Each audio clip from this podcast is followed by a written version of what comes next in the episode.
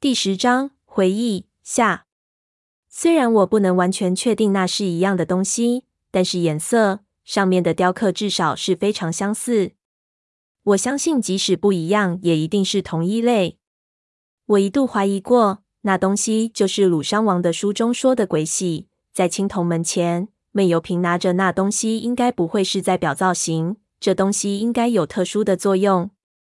想不到会在这里看到相似的。我靠！我心说，真真是赶早不如赶巧。想着，我就给胖子使了个眼色。他头低下，我对他耳语道：“快去问问，这卖主是谁？”胖子点头。边上的霍老太阴不阴阳不阳的喝了一口茶，悠悠道：“别问了，这儿的卖主如果不想让人知道，那谁也问不出来。”哎，老太太，您看不起了人了是吧？胖子道：“你家胖爷我虽然不混这星月饭店，但是怎么说也算是在北京城有一亩三分脸面的人。我告诉您，不是你胖爷我吹牛，就凭胖爷我的人脉，要在北京城打听一个人，还真没打听不到的。”老太太头也不回。这儿的老板在北京城满王朝有皇上的时候就显贵，几百年了，传了几代，从来没出过事。你要真能打听到，估计你们少爷明天的去永定河捞你去？这年头老师的价码贵了，我看你还是省点钱应付待会儿的事儿吧。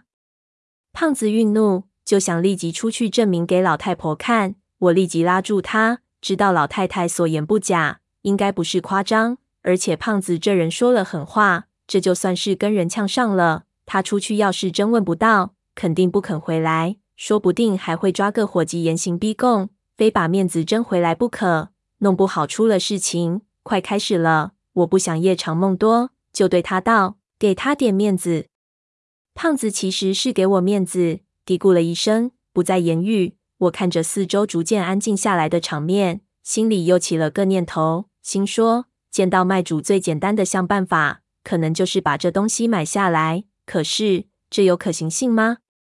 这里只有一个拍卖品，所有人目的明确，而且都是大佬，斗价格我估计是斗不过的。如果拍下来违约，违约金至少也能让我倾家荡产。而且这是黑市，如果违约，说不定还要砍根手指、挖只眼睛之类的，那就倒了血霉了。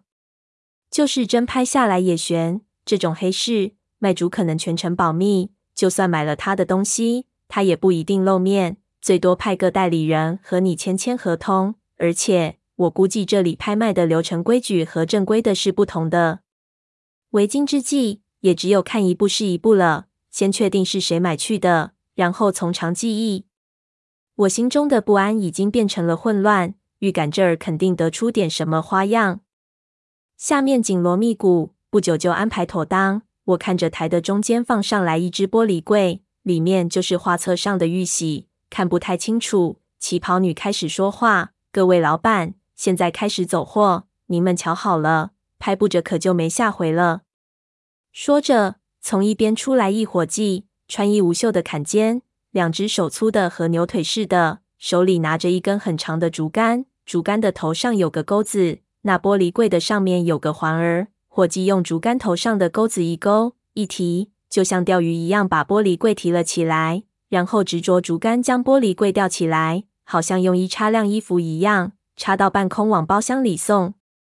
那伙计手艺极稳，在楼上举着竹竿，手丝毫不抖，顺着二楼的包厢廊台外沿就一间一间的送。没人去接，而且也接不着，正好保持着一臂之外的距离，就是这么当空看几眼。不到半分钟，又到下一家，很快就到了我的面前。胖子立即凑过去，我也伸长脖子看，距离非常近，看得很清楚。我一下就发现，这东西的材料肯定是做玉俑一样的那种允玉的石头。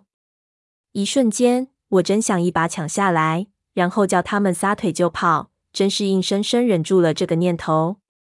很快，那东西就被收了下去，放回到台中央，接着。还是那个伙计用竹竿开始插上来一只只铃铛，老太婆边上那小女孩接了过来，放在老太婆边上。另外包厢里那些人都拿了，我却没有。我想应该是参加拍卖的才有铃铛，也没在意，以为分完铃铛就要开始了。没想到最后那火鸡单独插上来一只东西给我。那是一只小灯笼，只有小西瓜大小，里面是小蜡烛，蒙布是青色的，很暗，一看就不是照明用的。那东西一出现，整个场面上先是一阵小小的骚动，忽然骚动就慢慢变成一片哗然声。我看到所有的目光都集中到了我这里，我就愣了。胖子莫名其妙的接过来，放到我的边上，刚放下，忽然整个会场上爆发出一阵热烈的掌声。我看了看胖子，更加懵了。一边有伙计从后面上来，拿起那灯，帮我们挂到一边的柱子上一个吊扣上。老太太在边上悠悠道：“还不给你的崇拜者致意？这饭店很久没人敢点这盏天灯了，你也算是给你们老吴家长脸。以后江湖上可能无人不知，无人不晓得你吴家小太爷的威名。”我看向他，还没明白是什么意思，但是“点天灯”这三个字，我好像在哪里听过。他看着我冷笑，继续道：“不过这威风一时。”恐怕你们老吴家这一次要被你这盏败家灯给烧光了。